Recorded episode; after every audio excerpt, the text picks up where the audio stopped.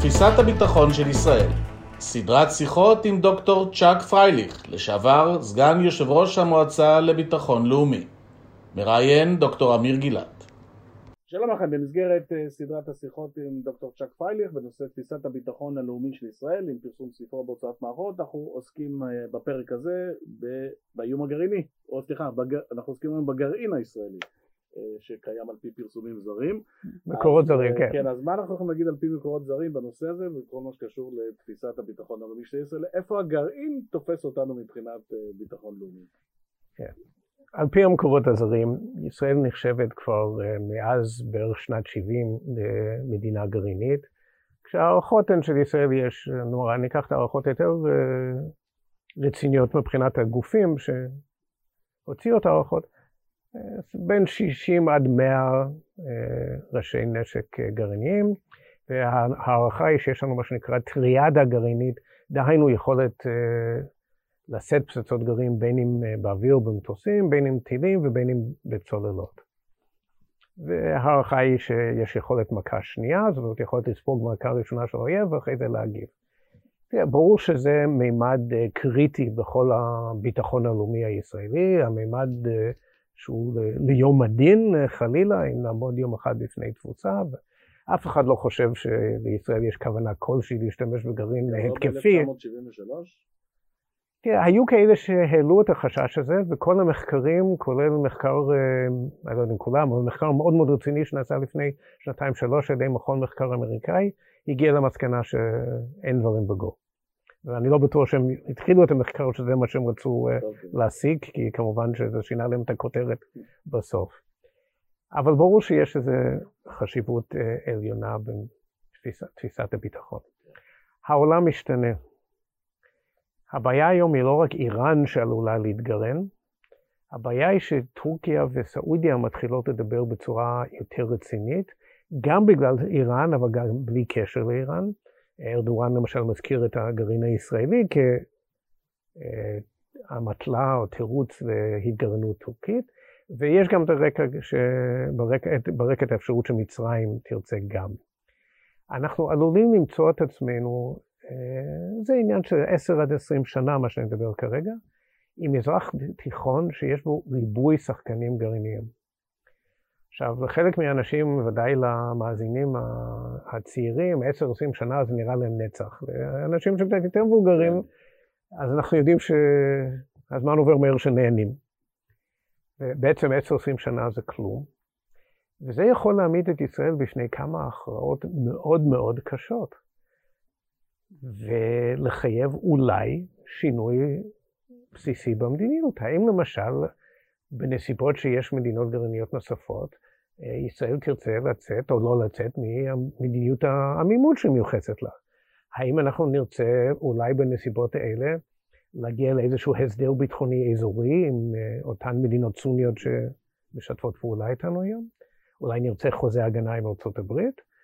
אה, אולי צריך להתחיל לחשוב על משהו שנשמע כפנטזיה היום, וחלק מהמאזינים יגידו, טוב, מי זה הפנטזיה, על מה הוא מדבר בכלל? צריך להתחיל לחשוב על בקרת נשק אזורית. זאת אומרת, באיזה תנאים, אגב, ישראל, יש פה... בדיוק, אנחנו מוכנים לזה, זה יכול לקרות. מה שמעניין, בישראל דווקא בתחום הזה, כמה שזה אולי מפתיע, יש מדיניות מגובשת בעיניי נכונה. לא תמיד שיש מדיניות אה, היא נכונה, פה אני חושב שיש מדיניות מאוד יפה, שאומרת, שאם כל מדינות האזור יתפרקו מכל יכולות הנשק קונבנציונלי, לא רק גרעין, כן. לא יכול להיות שאתה מתגר... מתפרק מהגרעין אבל משאיר את החלך, כל מדינות האזור, לא רק חלקן, כל סוגי הנשק הבלתי קונבנציונלי, ובהינתן תנאים של אה, הסדרי שלום באזור, אז מדינת ישראל תהיה מוכנה לשקול אה, גם כן בקרת נשק. אני חושב שזו מדיניות נבונה. בוא נדבר בהקשר הזה על הקם להורגך השכם להורגו ואנחנו נזכיר בהקשר הזה את אה, דוקטרינת בגין למשל, אה, היא עוד רלוונטית היום ותגיד רק מה זה דוקטרינת בגין. דוקטרינת בגין על שמו של ראש הממשלה שנתן את ההוראה לתקוף את הכור העיראקי ואז הוא ושר הביטחון דאז אה, אריק שרון יצאו בהצהרות שאני לא מצטט כרגע אבל השורה התחתונה הייתה שישראל לא תיתן לשום מדינה עוינת באזור להתגרען. וראינו את המימוש של הדוקטרינה הזו במקרה הסורי. עוד לא ראינו במקרה האיראני. ו... מבחינת שימוש בכוח. כן, כמובן. מבחינת יחסי חוץ כן הייתה פעילות. צודק בהחלט, אני מדבר כרגע על האפשרות של תקיפה צבאית. עשינו הרבה מאוד במישור הדיפלומטי, וכמדווח גם במישורים נוספים מודיעיניים. על פי פרסומים זרים. כן. אמרתי כמדווח. אוקיי, מאה אחוז. עכשיו השאלה היא לגבי איראן. שם טרם עשינו את זה, למרות שאפשר היה להגיד, רגע, איזה מקרה, איפה זה יותר מתבקש מאשר מול הגרעין האיראני? יכול להיות שנעשה, יכול להיות שלא נעשה. אז יכול להיות שמול איראן המדיניות הזו מיצתה את עצמה, יכול להיות שלא. עכשיו השאלה היא, אם אנחנו הולכים לכיוון של מזרח תיכון רב גרעיני, ושלושת המועמדות העיקריות הן טורקיה, סעודיה, מצרים, והסדר כנראה יכול להיות, או כמו שאמרתי, או אולי סעודיה תקדים. שלושת המדינות האלה הן בעלות ברית אמריקאיות. טורקיה היא חברה בברית נאט"ו. אתה לא יכול לתקוף אותם צבאית. ולכן פה הכלים שיעמדו לרשותנו הם מדיניים. אז בהקשר הזה אנחנו שוב נכנסים לסוגיית יחסי ישראל-ארה"ב, אז ארה"ב וישראל מבחינה אסטרטגית, מה תוכל להגיד לנו על העניין הזה? תראה, גם האמריקאים לא ירצו לראות uh, את התהליך הזה ויעשו כמיטב יכולתם. כרגע היחסים שלהם עם טורקיה לא הרבה יותר טובים משלנו, והיכולת שלהם להשפיע ארדואן היא מוגבלת עד כדי אפסית. ואם הסעודים יחליטו שהם הולכים בכיוון הזה גם כן, אז יהיה לאמריקאים קשה למנוע את זה. תראה, אני העליתי בספר את האפשרות שאולי מול התרחיש הזה, כן צריך חוזה הגנה עם ארצות הברית. הוא לא יפתור את הבעיה. זה תרחיש בלהות שעוד לא ברא השטן, שאין לו פתרון.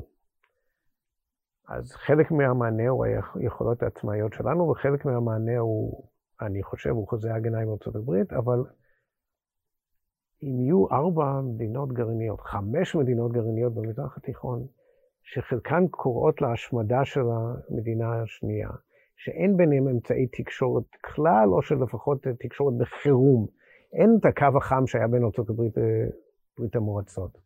עכשיו, זמן המעוף של הטילים פה הוא דקות.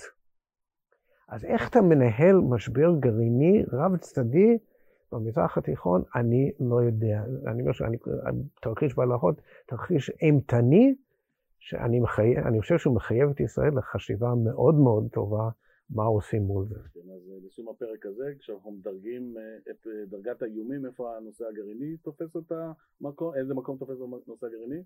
תראה, הוא תמיד יהיה במקום ראשון, כי הוא היחיד שהוא איום פיזי כן, על המדינה. בעיניי הנושא הדמוגרפי הוא איום קיומי בעין, והאיום החמור הוא לא קיומי, אבל הוא חמור מאוד, והוא מיידי, זה כל מה שקורה מול זירת הצפון. פרליך, תודה רבה לך. תודה לך.